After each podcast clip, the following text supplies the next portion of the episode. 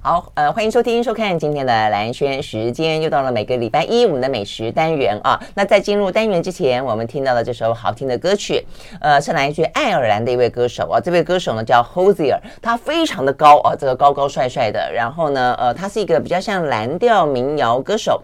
呃，他的妈妈是一个呃音乐家，那他的爸爸啊，他爸爸是一个音乐家，那妈妈的话呢，有一个美术绘画的硕士学位，是个插画家。所以他从小就经营在一个美术的啊、音乐啊这样的一个呃世界里面哦，也因此他的歌曲当中呢充满了文学性。那当然，在爱尔兰那样的环境里面呢，宗教是他们生活当中很重要的一部分哦。但是他相当程度的去挑战了宗教的哲学存在哦，所以他最有名一首歌叫做《Go to the Church》。我讲说讲是讲我们去教堂，然后问为什么我们要去教堂啊？所以那首歌呢，让他呃从爱尔兰啊，这个等于是成为一个国际当中的一个呃知名的音乐人。好，那我们听到的这首歌就是来自于呢呃爱尔兰的歌手 Hozier 所演唱的《To Be Alone》。好，那呃今天我们呢呃这个播了一个高高帅帅的啊这个歌手的。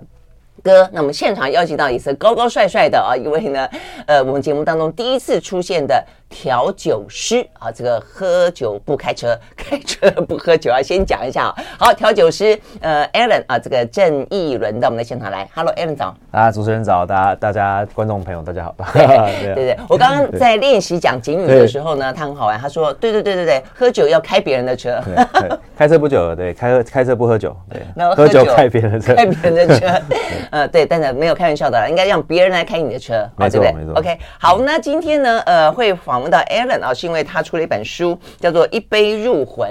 我已经很久很久没有喝调酒了，呃，我觉得好像调酒应该是属于，是不是？是不是年轻年轻人青春岁月的事情啊？但是好像也不是啦，对不对？现在现在越来越不是了，其实越不是了哈。其实喝调酒的文化从那个国外传进来的嘛。嗯那其实，在现在台湾的，其实台湾的调酒的在呃等级哦，在世界上是有排名的，是在前段的哦，是在前段，这样子，我们是在前段。为什么？意思就是说，我们有很多很厉害的调酒师。我们其实很多很多厉害的调酒师，嗯，那我们每年都会参加一些国际比赛。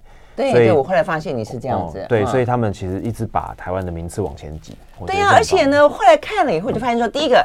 呃，这个呃，Alan 的调酒超级漂亮的，就是你的酒随随便看，随便看都很漂亮。就还有，而且呢，都很有创意啊。比方说，它可以放爆米花跟花生酱，你想说这是这是为什么会跟酒在一起呢？然后呢，呃，而且很多装饰，对不对？以前都是小阳伞。现在那个装饰也美到爆，就是光是装饰也花了很多很多的心思，嗯，呃，然后呢，呃，有有有几个哈，真的就是，你看像个樱花，哎，有些咖啡上面会有拉那个什么拉花，对不对？对，我觉得这调酒是不是也有有点像拉花？嗯，就是对不对哦？就是上面真的花样越来越多，嗯，然后呢，就美感啊，美感非常的棒。像这个酒，哎，这个就是你封面的嘛，哈。对，封面。它这个这个封面这杯酒比较特别，它叫做爱别离苦，它是人生八苦中的其中一个。真的哈。对对，这是讲苦。是胡萝卜汁呢。对，有点，它有点像是那种青草茶的一种一种 twist。嗯嗯嗯，而且它杯型也要很漂亮，所以你会发现呢，其实现在调酒第一个光是杯子，你的杯子有几种？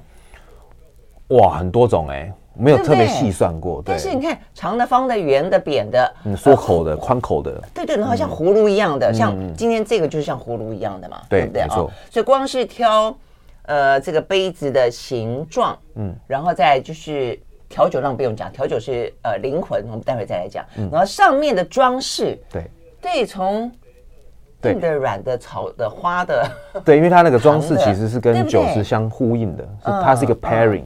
嗯，那、啊、有些是他需要吃点，先吃装饰物再喝；有些是先喝了以后边吃。那有些是你拿起来之后，装饰物会去吃它哦。因为以前都是小阳伞，所以没有人在吃阳伞，没有人在吃阳伞。对 对，但现在已经发展到，就是你都会要去吃点。没错，没错，或者是你可能装饰物上面是有一些有香气的，像玫瑰、天竺葵。嗯，在你拿到杯子的时候，你会先闻到，然后再喝到。对，所以我就是连这以前只是装饰的，呃，带气氛的，嗯，啊，比方说以前喝那个最常插个，我就闪闪那种夏威夷的是什么？对的，麦菜，OK，菜或者蓝色夏威夷，呃，就类似，对不对啊？但是现在基本上装饰，我看到你还有在那种杯子旁放一个杯子，杯子下面就放着你的装饰物，对，所以那个当做。对，它是杯角装饰，小小甜点、小点心，让你去吃它嘛，对，没错。这花样很多，还有贴在杯子上的，对对，那个被贴在杯子上那个比较特别，是，对，我们好特特别。我们用水果做完调酒以后，剩下的果渣再烘成 skin，就是烘成皮肤，然后就可以直接粘在上面。嗯嗯嗯，我看这狗刚刚，还有一次他用什么万寿菊啊，对，贴在上面。去套烙印，然后去喷烟。呃，那个是，是吗？它这个是把芳草糖粉给撒上去，哦、然后再进冰箱留下烙印嘛，对不对？所以总之你会发现，你现在拿到一杯调酒在手上，我觉得那个功夫比起以前实在差太多了哦。那更不用讲，我们现场当然已经有一些，一大早哎，嗯、一大早就有一些呃，这个呃很特别的酒品，像像像香水一样。嗯我们待会来跟大家介绍啊，这个是 Alan 特别带来的。但是呢，我觉得调酒有趣的地方在于，我们待会儿要进入那个调酒的世界啊。呃，重点是呢，Alan 写这本书是让大家在家可能也可以调酒，可以是不是？可以。但我看完以后，真的觉得我不行，我觉得 我觉得蛮困难的。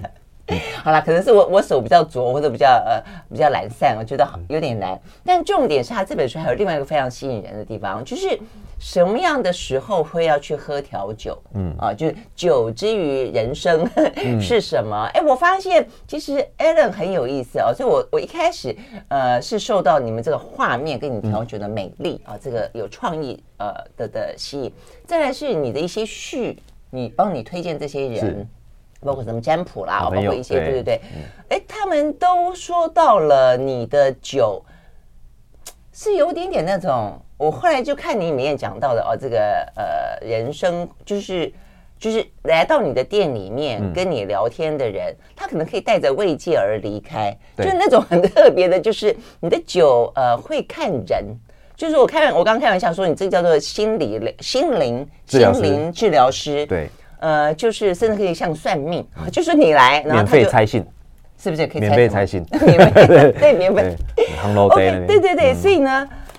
他在后面写了一些呃，这个故事啊，这个有四五个故事，不多不多啊，但是呢，每一个故事都发现说，哎，这个真的是呃，就是到你去店里面喝你调酒的人，可能未必是真的为了酒而去。嗯、对，没错。呃，我觉得，我觉得做我们这个行业有一个非常好的一个一个状态，就是因为每个人都有他那个两三个很难忘的事情。嗯哼。但是你看到你吧台里面坐前面坐十个人，就十个就十个很难忘的故事。嗯，嗯对，他来个几次以后愿意跟你说的时候，其实你就可以多了很多素材。嗯，真的是，嗯、你会不会很想把位置弄少一点？有有，我的为什么十个故事会听不完？你要去替每一个人聊疗伤解惑。对，但没当然不是每个人排队像那个看诊一样，然后挂号没有。他就是，通常我们都是客人，他们愿意自己讲，我们才会才会听。我们不主动去去问。我相信，我我觉得调酒师应该有调酒师的某种很特别的，对你们的职业职业道德道德，对不对？我们存在感很低的。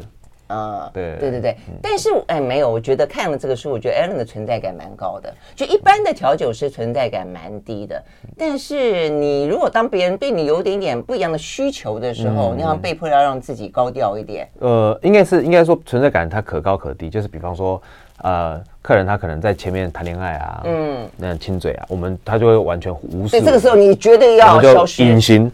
对，啊，那如果说他需要买单啊，需要服务了，我们会瞬间就出现这样子，就是像哈利波特那个多比呢，家庭小精灵，对对对对对对，哎，一回头，哎，我桌子清干净了，这样，就是他真的好厉害，对，就非常看尽这个人生百态，要非常的机灵就是了。啊，这个该在的时候在，不该在的时候呢，尽快闪人，没错没错没错。好，但是呢，中间有几个酒啊，这些酒是不是都是你这个都是你自己发明的酒吗？什么？杜兰三十五，什么猫王三明治，对，这些都是嘛。好，OK，好。我刚刚讲的这几个呢，就是呢，每一个里里头哦，都有背后的人生故事啊。嗯，那 Alan 为什么可以适时的帮这些人调出这些酒？他们背后的故事是什么啊？有选择的勇气啊，这可能听起来比较易懂。台南的异乡人，呃，我想最特别的是猫王三明治跟杜兰朵三十五吧。啊，嗯，呃，我们休息回来听听这些人生故事。I like Ealing Sound. I like radio. 好，回到蓝轩时间哦，这个这这一期节目很特别，我们要一开始每一段呢都要讲金语，喝酒不开车，开车不喝酒哦，因为一早的话呢就让他醉醺醺的哦，这个不太好。但是呢，我，我感觉好像来到不同的世界，是是晚上世界到白天的世界这样。真的哈、哦，所以 Alan 呢多数都是晚上出现 啊、嗯，所以你的夜晚是比我们的白天更美丽。没错没错，应该是这个样。所以我现在正在经历时差。那真的是每天都要调时差啊！但有时候早上清醒一点的时候来谈这个让人家微醺的事情，嗯，我觉得也还蛮好的哦。所以呢，我就说这个酒其实真的是看这本书。第一，我刚刚一开始看到 Alan，我就跟他讲，哎，现在调酒师文笔都要这么好哈，就是他文笔真的很好哦。所以你听他在呃讲他的调酒的故事，他自己的故事，别人的故事的时候呢，都非常的引人入胜啊。那再来的话呢，就是呃，他们都要很懂人。我觉得懂人这件事。情很特别，不见得是所有调酒师。但你看多了就会懂吗？你觉得？我觉得有没有用心跟他相处啦？嗯，就是跟这个客人相处。其实我常会跟一些同事们分享，就是说，其实很多客人呃，调酒师分三种，这是我师傅跟我说的。嗯，嗯最最差的调酒师是永远插着手在吧台后面，你要什么？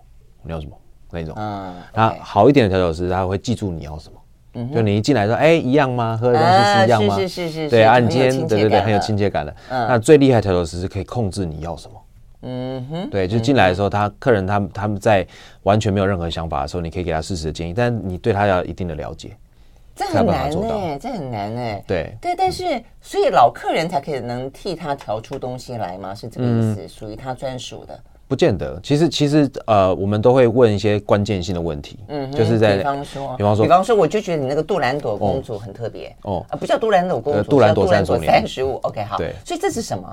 它是一个呃，算是比较浓的一个调酒，嗯，在浓的比较调酒，它其实是帮一个呃做八大行业的小姐做的，对，那那时候其实我根本不知道杜兰朵三十五年到底是什么意思，后来是因为我的那个助理拿手机给我看，华灯初上。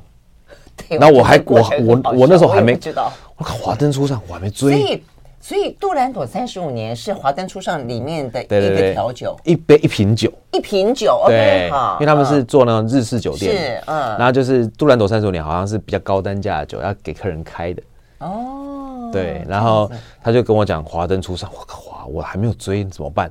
对，大概、欸、你有应援团呢。对对对对，其实我们都会互相互相支援的。哦，这样子。嗯、比方说，比方说，有些客人他可能问了一些问题，我们答不出来的，旁边人就会帮忙 cover 弄小抄。哇，哎、欸，你们这好像在即席即席问答的感觉。对对对对，真的哦。所以就客人会随时出问题，就是了，所以你得要想办法啊，能够回应他。没错，哦、OK，好，华灯初上，然后呢？哦，然后就他就反正就是跟我。讲说他们的他在姐，他就是跟他们姐妹的事情啦，对姐妹的故事啦。那呃，我我那时候听到的时候，其实我也觉得，我也觉得，其实我没有那没那当下我没有什么特特别的感觉，是因为他跟我讲到他八大行业，然后他的跟他姐妹发生了一些问题，然后再开始争争执。争执，然后一些状况这样子，他觉得这个客人的问题谁归谁的什么等等之类。好，那其实凭良心讲。他们很难跟人家讲那么多，嗯嗯，我想可能是因为他不知道你对他这个行业有什么样的想法跟看法，对对对，对。那我那时候第一个就要先让他降低戒心嘛，嗯嗯。然后呢，我说，哎，那你是做什么行业？怎么会的？他说，哦，我是八大的。我马上跟他讲说，对，我们在政府里面，我们也算八大。所以我们算同行，很好，对不对？对，政府的规范里面，我们是打八大，我们是自己人，那我们是自己人，对对对，你需要什么，你跟我说这样子。然后他开始慢慢慢慢去，可能我们花了一个晚上的时间，他慢慢跟我讲故事。所以他故事是那边凑一点，这边凑一点，很破碎的讯息。因为他他没有讲一个完整的故事，嗯，他就是在整个巴莱的整个整个喝酒过程中，可能那边讲一点，那边讲。那他为什么要喝杜兰朵三十五呢？那其实主要是杜兰朵三十五年，其实就是在华灯华灯初上那个那个酒嘛，嗯，所以我在想说，应该用那样子，他他想要他想要他就是看了那个剧，他觉得很有感。啊，所以他跑来我酒酒吧点，他要喝杜兰朵三十五年，但是他们其实他们其实对酒类常识并没有那么的。了解，嗯嗯哼，没有杜兰朵三十五年这个东西。啊，OK，没有这杯酒，没有这瓶酒了，当然有麦卡伦十二年，有皇家礼炮，有齐瓦斯兄弟等等这些这些都有。杜兰朵三十五年是编撰出来的一个酒，哦，这样的哦，是在戏里面的，在戏里面的酒，哦，对对对，这样子，但是你就调了一个。杜兰朵三十年酒，所以你怎么调这个酒？像里面泥煤威士忌跟白兰地，我们是用了，它是有一点那种烟熏味。对我，我知道我还蛮喜欢的。对，为什么呢？因为在那个那个环境，大的抽烟。嗯，对，然后我们就我就把那种烟熏味的那种东西给它加进去，但是它里面其实这这杯调酒它是苦甜平衡。哦，OK，对，苦甜平衡，bitter sweet，对，bitter and sweet。那它主要是让它有烟熏，然后其实有带点苦味跟甜度。为什么要这么做？是因为其实，在做那个行业，其实它里面有很多很多的没有办法讲出来的，呃，酸甜苦辣，酸甜苦辣。对对对对对。那他有的时候想要跟人家讲，但是他们其实不知道该怎么开口，他们不是不愿意分享，嗯，他不是，我跟你讲，你也不懂，嗯，那我跟你讲干嘛呢？对，他他也会这样觉得。那如果他像我一开始跟他讲说啊，我们也算八大，他他就开始慢慢可以理解，嗯，嗯。然后他也是跟我讲说，哎、欸，他走的时候，这个是书里面没有写的故事，就是他走了最后的时候，他跟我讲一句话，他跟我说，呃，我会带不同的客人来，嗯，对但是但是你要你要每一次都把我当做我是第一次来。哦、oh,，OK，OK，哦，嗯，那我对，那因为他其实也是想要想要就是带朋友来，或者带他客人来，嗯、对，让他觉得说是，哎、欸，他觉得这个地方蛮蛮不错的，就好喝，嗯、对对对，然后，那为什么要当做第一次来？他是不希望他的不希望他的客人觉得他带很多客人来，嗯，都每一次都是很独特的，就是了。嗯，他们这个工作很特别，他们就在卖一个恋爱的感觉，嗯，所以对另外一半来讲，如果你对，就像例如说。你跟你女朋友跟男朋友出去吃饭，嗯，然后就很熟门熟路的点了很多很好吃的菜，你女朋友就问你常来啊？跟谁？意思是一样，所以客人也不会想要就说，哎、你是很很熟吗？你常带男生来吗？他也不希望有这种感觉，所以他每次来都要第一次来。这真的是你太懂人生了，对，因为他们教我们，真 的真的，所以他就非常非常满意的离开了。嗯、所以像这个是一个很特别的故事，没错。因为猫王三明治我觉得很好玩，对，为什么有一个有一个酒喝完是会饱的？嗯、对。当当便当，便当，对，所以这个人你是觉得说他当当天应该要吃点东西，但他他执意不吃，他常空腹，但他这也是艺术家嘛，他就是婚礼歌手，他是我一个好朋友叫达叔，他以前一百五十几公斤，哦，一百五十几公斤，一百五十几公斤，然后后来瘦到只剩下八十几公斤，哇塞，那应该是一个身高的数字才对，对对对对，但是他横着横着长，那他唱歌很好听，那他常常那婚宴一结束，他因为他唱歌不吃东西。因为他如果唱歌吃东西的话，他前吃东西会一直打嗝。OK，那他换气干嘛会不顺？OK，所以所以他基本上他唱歌前他不吃东西。嗯，唱完以后，要么喝酒，要么就不吃东西了。嗯，所以你就觉得这哇，这个也太太不健康了吧？这个工作这样子。对对。那他有的时候常常会来酒吧里面，他他在我这边其实有一杯他自己专属的酒，叫深沉的 Rocker。对对对，他自己他自己之前那是之前他的一个故事，只是他那时候来的时候没吃饭，我想说。哎，那我帮你做一杯做一杯酒好了，它有点饱足感，可以补充你的卡路里这样子。然后他说好啊，那什么东西？我说猫王三明治。还有那是什么？嗯、就是以前的猫王的管家，他在巡演结束之后啊。嗯就会把它，就会就就打开冰箱，它什么都没有嘛，凌晨了，就看有什么就加什么，所以有什么花生酱啊、培根啊、面包啦、啊，嗯，对，等等，直接通通夹在一起，然后给他吃。就是他没有想到，就是哦，怎么那么好吃？嗯、后来就开始卖，就是叫做猫王三明治，哦、开始卖哦，开始卖。所以在很多的早午餐或下午茶，他们跟他点猫王三明治，就会出现花生酱、培根跟面包。嗯嗯，很特别的组合。对，那我们就把它用花生酱啦、奶酒啊、朗姆酒啊，然后上面我们用照片上面是有一个我们做的香蕉干。啊，那是香蕉干哦，你像那个脆梨酥有没有？对对对，脆梨酥去卷起来的香蕉干，对对对，嗯，所以它吃的时候就有一点那种像巧香蕉巧克力的味道。哦，所以你就把装饰品放一点饼干，也让它有点吃。然后那个杯体为什么也是有这种像纹路一样的感觉？它是把我们巧克力吗？对，我把巧克力甩在杯子里面。哦，对，就是把用一个吸管插了以后，直接在下面哦，这样它可以甩甩甩甩这样。那甩进去的时候，他喝的时候边喝会一直闻到巧克力味道，因为巧克力会让人家引发食欲。OK，对，香气那个香气可以引发食欲。OK，嗯，所以这显然是个贴心的老朋友哦，为了他的老客人准备了一个呢猫王三明治。对，啊，真的很有意思。好，我们休息了再回来。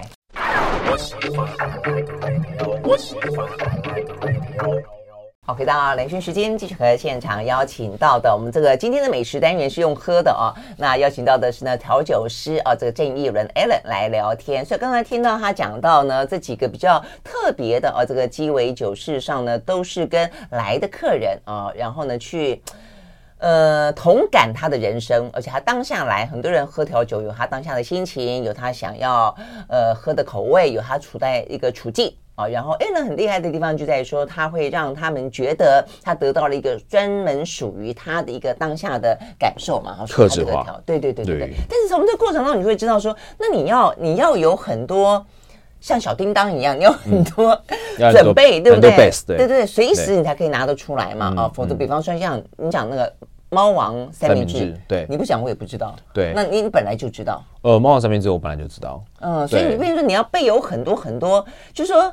调酒师像艾伦这样，就说你你是不是因为你参加比赛的关系？嗯，因为我后来看你的这个经历，你参加很多比赛，所以你得要做很多的准备，你要看很多的书，读很多的资料，然后去花很多脑筋去想，然后去备料，所以才会有一个就是随时好像人家考你的时候都考不倒你的感觉。哎，我以前都觉得调酒师不用读什么书才来当调酒师，就没有想到 当了调酒师要读更多书这样子。有没有后悔？有一点，不会啊，不会后悔。但是对，因为因为其实以前就是啊。在学校的时候，就是喜欢那种美术，你知道吗？嗯嗯嗯。哦，对，我以前是读视觉传达。哦。对，然后然后那时候就是没有考上视觉传达，高中要考大专的时候，大学的时候没有考上视觉传达。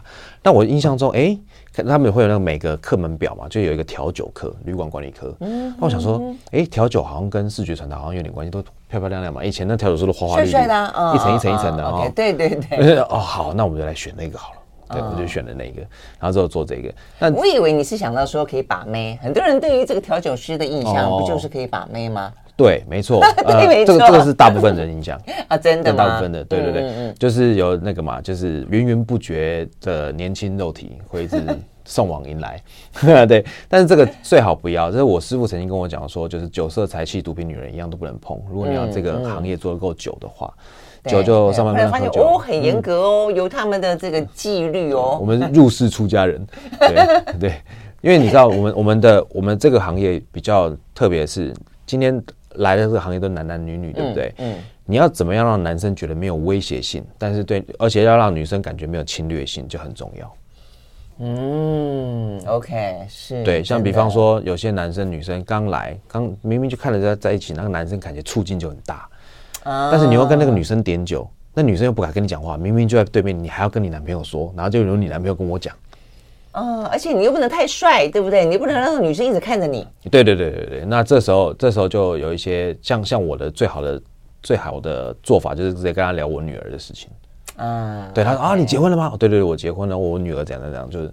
反正跟他聊家里面怎样，旁边那位男士也会稍微的有放下戒心，对对对，就说啊，你都已经结婚了，嗯，对，这，真的是一个人跟人的行业，真的真的，我觉得这是一个非常人跟人的行业。对，好，所以我们刚刚讲到说，你那个时候不是因为要把妹才才来到调酒师，对，纯粹，所以那时候你已经因为那个年代的调酒，坦白讲，嗯，因为你四十岁嘛，哈，对不对？所以。我想经历过那种有比较刻板印象的调酒，就是就不过那那几感冒药水，哎，对对对对。对，花花绿绿，对对对，妹在喝的，对 对对，要走到像现在真的是创意无穷，而且把它当做一个艺术，当做一个专业来做，嗯，呃，其实是是经过一个阶段的，所以我的意思说。当你当时踏进呃这个调酒师这个行业的时候，嗯、你你真的是为什么？你是真的觉得自己是一个 loser，还是说你已经觉得你其实看到了你在调酒的世界里面可以有一个很宽广的？我觉得我我觉得我觉得可能没有人那么厉害，就是一进到这个行业就可以知道自己的路可以走到怎么样，只是觉得好玩。但我觉得我觉得他至少他呃那时候的呃教育体系是就是那种。联考嘛，对呀，没考上你就得选另外一个，那这个可能是你人生的开始，但是这个人生的开始可能对你未来是用不到的。嗯，对，很多以前在我们那个学制底下的学生是学以不自用的，嗯，几乎百分之八十人都是这样子。对，那对我来讲，就是我那时候可以学到一个呃跟美学有关的东西，我就觉得很开心。因为我对我来讲是应用比较重要，嗯，对，综合应用比较重要。那我常会讲说，调酒师是一种杂学家，就是他多少都得可能要读点书，可能要知道一点东西，甜点要会做一点，做菜要会一点，然后会 对，都都会有一些。那重点是它的它难是难在你怎么样把它们全部合在一起，变成一个东西，嗯、变成一个言之有物的东西。嗯嗯，OK，有人讲的是真的哦，嗯、还包括做菜要会一些。我想为什么做菜要会一些？里面还讲了一个非常好的玩的故事啊，就是说你经常去参加比赛，对，哎，参加比赛你是想要去磨练，对不对？开开眼界就是了。OK，好，他现在参加那个比赛，然后呢，比赛的评审一直觉得很纳闷，觉得好像在。明明是要比赛调酒，他觉得他在煮煮鱼汤。对，他真的你在酒里面放鱼鳍哦。对，河豚的鱼鳍、胸鳍，它是它是其实像日本的有一个叫 Hiresake，就是鱼鳍酒。那日本是四面环海，这样讲，它是用泡的嘛？哦，它是在旁边烤，烤完之后妈妈常会跟你聊天。那一个那个他们在出海前凌晨要出海前就会喝，因为他们很冷有海风，他就喝一个热的清酒，然后就把鱼鳍泡下去。它瞬间都是泡，哎，对，会有香味。你这样讲，我好像喝过，但我没有泡喝过现泡，哎，嗯，他们在旁边烤一烤，这样子啊，那可以直接吃也可以。呃，它其实主要是它油脂，它没有肉了，它就鳍而已。对对对对对对对。它好特别，而且还有声音呢。对，还有声音。对不对？对。OK，好，所以呢，我想这个对呃国际的评审来说，他大概第一次看到这种对烤鱼鳍，对，太 有太有趣。那一次你得第几名？我那时候是冠军。对。就因为那个酒吗？对对。OK，那你应该不止只有烤鱼鳍放进去而已 哦。我们当然，我们还有加，它其实是用瓦萨比去做的，威士忌瓦萨比，然后用鱼鳍，然后我做的是热的，真的是很特别。对，嗯、但是它其实其实它跟它是一个比例原则，就是那麻油鸡算不算调酒？当然不是，它是料理。对是，但是喝了很醉哦。对对对对对，嗯，对，嗯，对，所以当然当然有很多的比赛的经验，那其实这个是其中一个。那我印象比较深的是去冰岛比赛。你讲的是那个日本的故事吗？呃，不是，我是先去比较比较。你有一个在讲，你必须要去把一个酒去诠释一个国家啊。对，日本就是鱼鳍那个。哦，鱼鳍是是那个对那个那个对那个故事是这样子，就是我我那时候就想说啊，我怎么办？我对日本有不熟嘛，那要讲好像要讲故事。可是我坦白讲，你你抽到日本，大家还觉得比较比较好发挥，有风格。对，你如果你去抽到一个什么？马达加斯加，我有一个选，我我有一个那个选手，也是现在也是很好，好不好？好朋友，他抽到一个就很难很难发嘛，他杜拜，杜拜。对，帆船酒店就类似这样，有钱人、石油、黄金，对不对？对对对对对，所以 OK 好，所以他抽到日本，对我抽到日本，然后就我就跟一个那个朋友叫做戴开成，他现在是个落语师，就是单口相声，日本的单口相声。OK，那他是一个非常特别的一个人，他是在天津出生，台湾长大，然后在日本求学的一个一个背景的一个人。嗯嗯。那他们家以前也是出版社，他爸爸妈妈也是个老学究，那他自己是一个人人文学者。嗯，然后后来呢，他就跟我就打电话给他，我就跟他讲说，哎，我抽到这个题目是日本啊，刚好是你擅长的，你来帮我上个日本史啊，简史，好好带六本书来。我说六本书，对啊，不过你也蛮好玩，就是你抽到日本，然后你想到的事情是你想要去了解日本史。对对对，因为因为其实你你的脑袋也还蛮特别的，坦白说。对，因为那时候 对还不是，因为你想要往比较深的地方去挖就是了，是不是？因为我觉得要一个基本的了解，你做东西才可以贴切。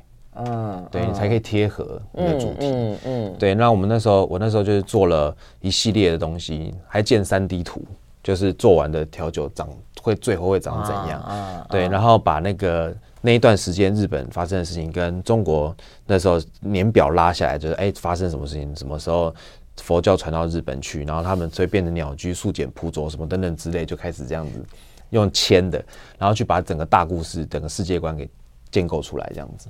对，是是，这个还蛮厉害的。后来他就说，他发现了在昭和三十八年那一年，嗯，是格兰威利传进日本的那一年。格兰菲迪啊，不一样吗？格兰菲迪哦，对，格兰菲迪，它是它是一支威士忌。OK，对对对，而且他就决定从那一年那个故事去切入，然后呢讲一个老外西方人应该会听得懂的东方故事。对对对，他就一个年轻酿酒师拿了一个四分之一的橡木桶，嗯，然后到了吉东，吉东就是日本，那时候日本那时候就是走海丝路，不是走陆丝路。OK，对，然后走了很久很久很久，到那边的时候，他已经他已经年纪了，他只能够落地生根，因为他不知道回不回得去。嗯，那他每次要思念的时候呢，就是开威士忌，喝威士忌。但是我那时候做 hilesake 是因为他娶了一个日本的女生，哦、所以他就用 hilesake 用鱼鳍跟呃那个格兰菲迪的 Whisky 去做结合，这样子。嗯，对，就让这个 Alan 拿下了冠军。OK，很好玩吧？啊，我们休息再回来听听冰岛的故事。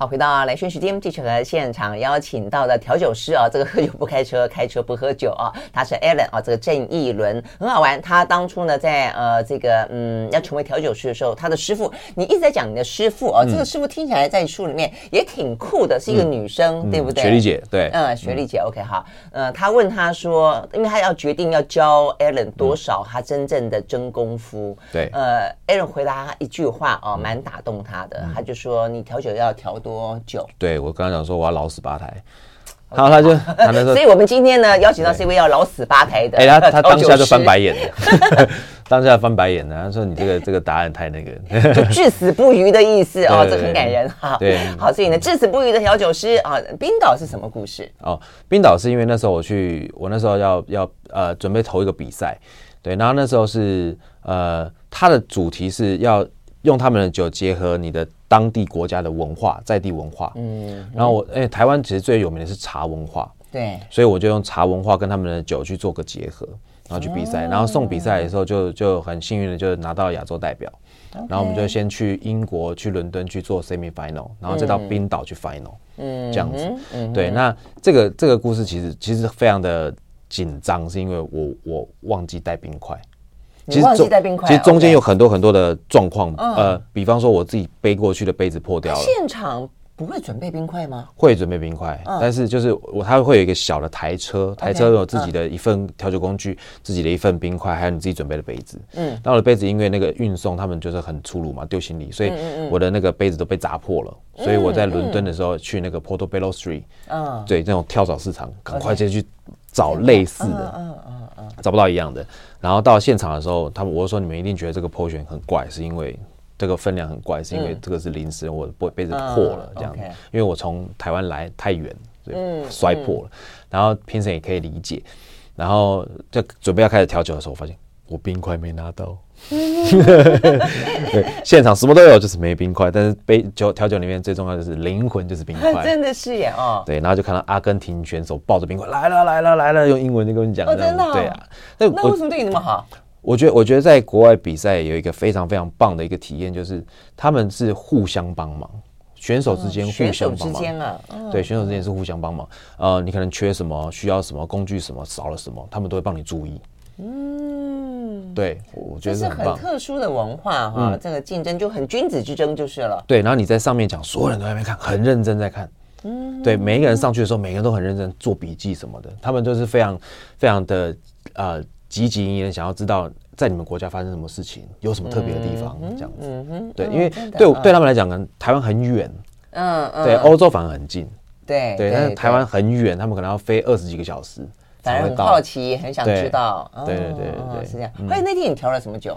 我调了一杯酒叫 Sandy Sling，它是呃，它是一个新加坡 Slim 的一个 twist。啊，新加坡 Slim 我知道。对对对的 twist，但是但但是它因为新新加坡 Slim 很甜很甜嘛，粉红色的不是吗？我不太喜欢。对，但是对 Sandy Sling 它的颜色是从洛神花跟乌龙茶来。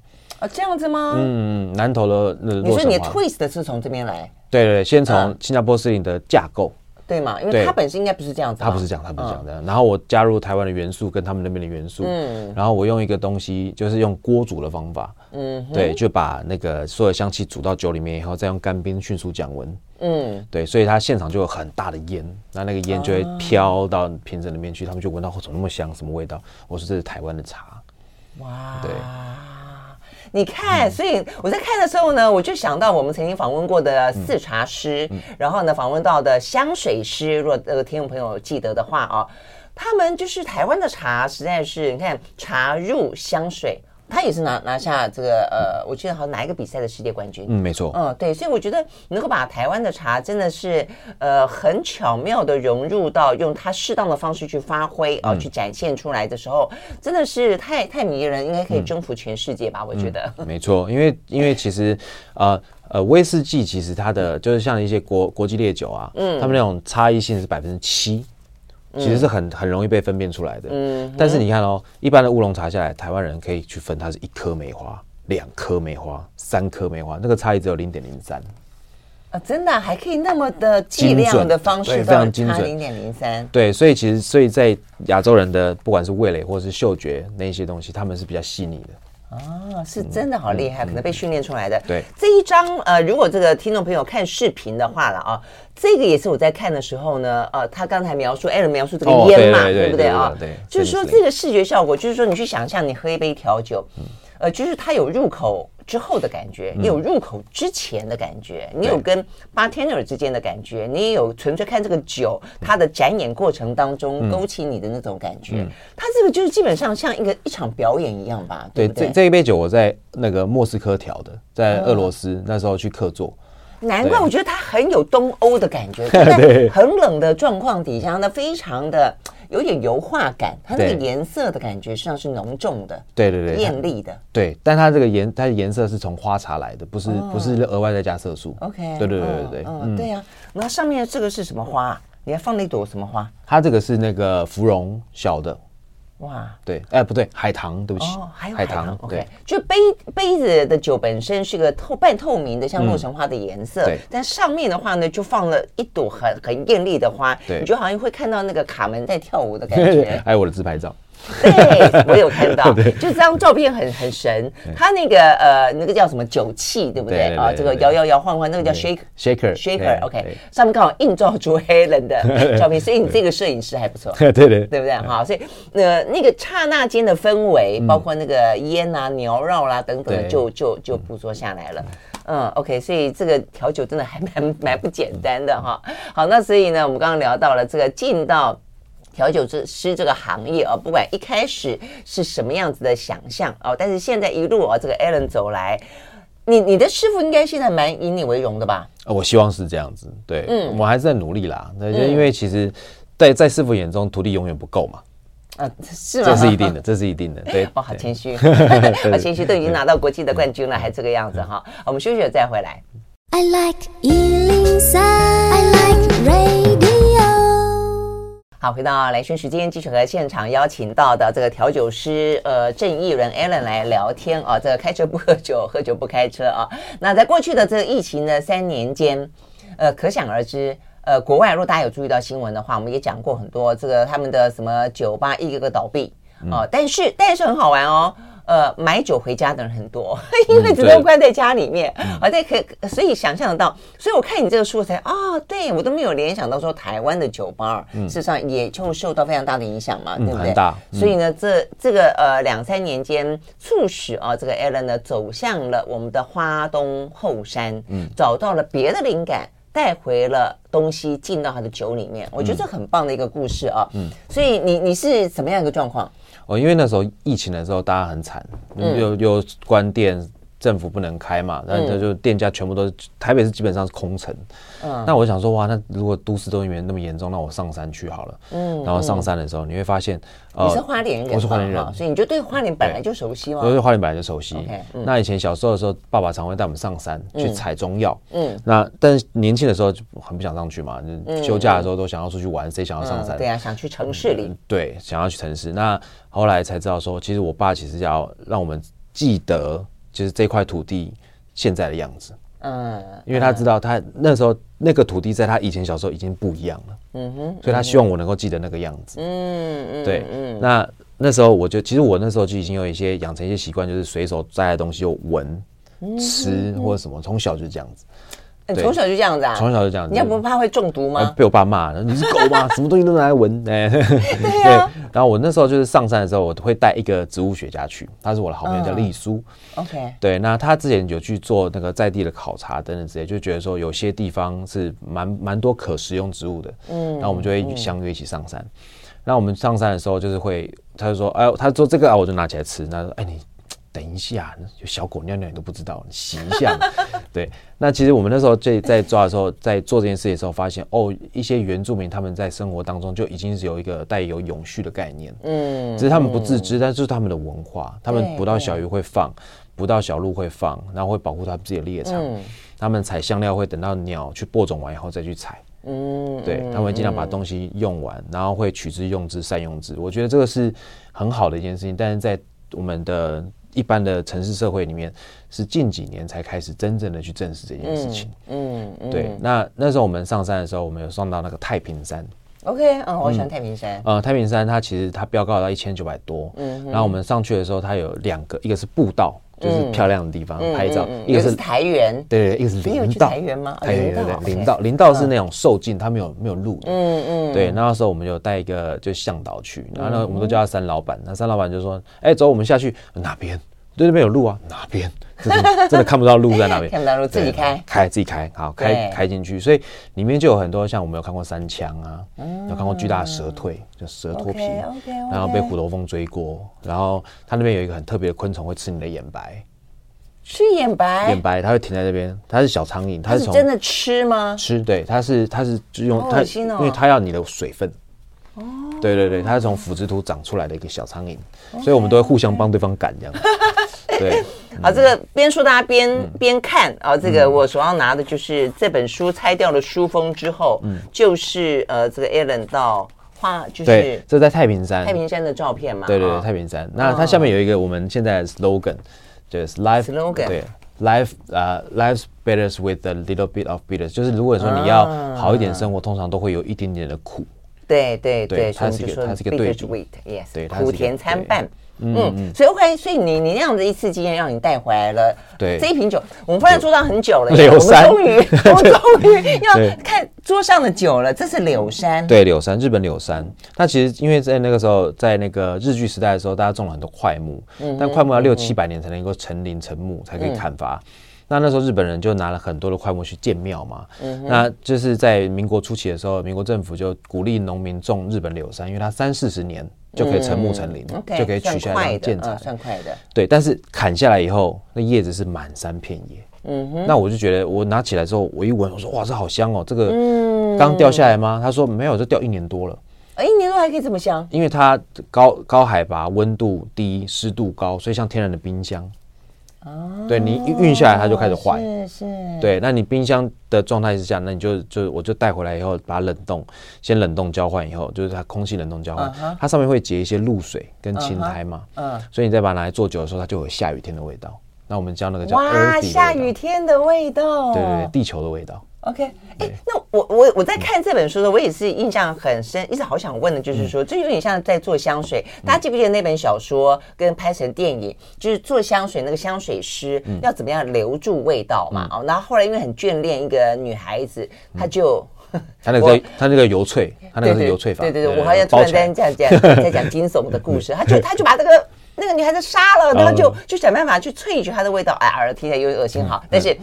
萃取味道这件事情很特别，嗯，那所以你你你看到了柳杉，你怎么样把柳杉的味道留下来？所以你刚刚讲，你就复制了一个像冰箱一样，湿度高、温度低，对，然后然后它就可以有味道吗？哦，没有，它要先用低温慢煮的方法，先抽真空，低温慢煮的方法跟酒，然后把精油层也拉出来。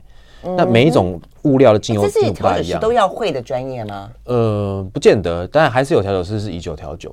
以酒调酒，对，那有些是水果调酒，也是香料调酒，有的是呃他们的自由，我觉得调酒是很自由发挥的一个东西。哦，但是你要把你你就是因为像 Alan 他自己会写着感官笔记，嗯、就你会把你看到的、摸到的、闻到的，然后呢可以想到要怎么样子加入你的调酒，重点是你要你要萃取的出来，对不对？对，没错，没错。要萃取的出来，哦嗯、OK，所以你刚刚就想说你，你对用低温慢煮，然后把精油层萃出来以后，那你就可以得到一个有风味的 gin，但是因为它精油的含量比较高，所以吃下去，如果喝到的时候，那个舌头味蕾会有点受不了，会涩涩的，会刺刺涩涩的，所以我们就在经过一些工序把它变成透明的。那把一些精油层给拿掉，只留下香气这样子。OK OK，我怎么突然之间觉得有点你有点有点像那种疯狂实验 实验？我是有一个实验室，真的吗？对，我是有一个实验室，对不对？因为你这样子要调调调调调，要调出一个你你想象中适合的、能入口的，没错，而且也不会死人的。对，没错没错。你有没有中毒过啊？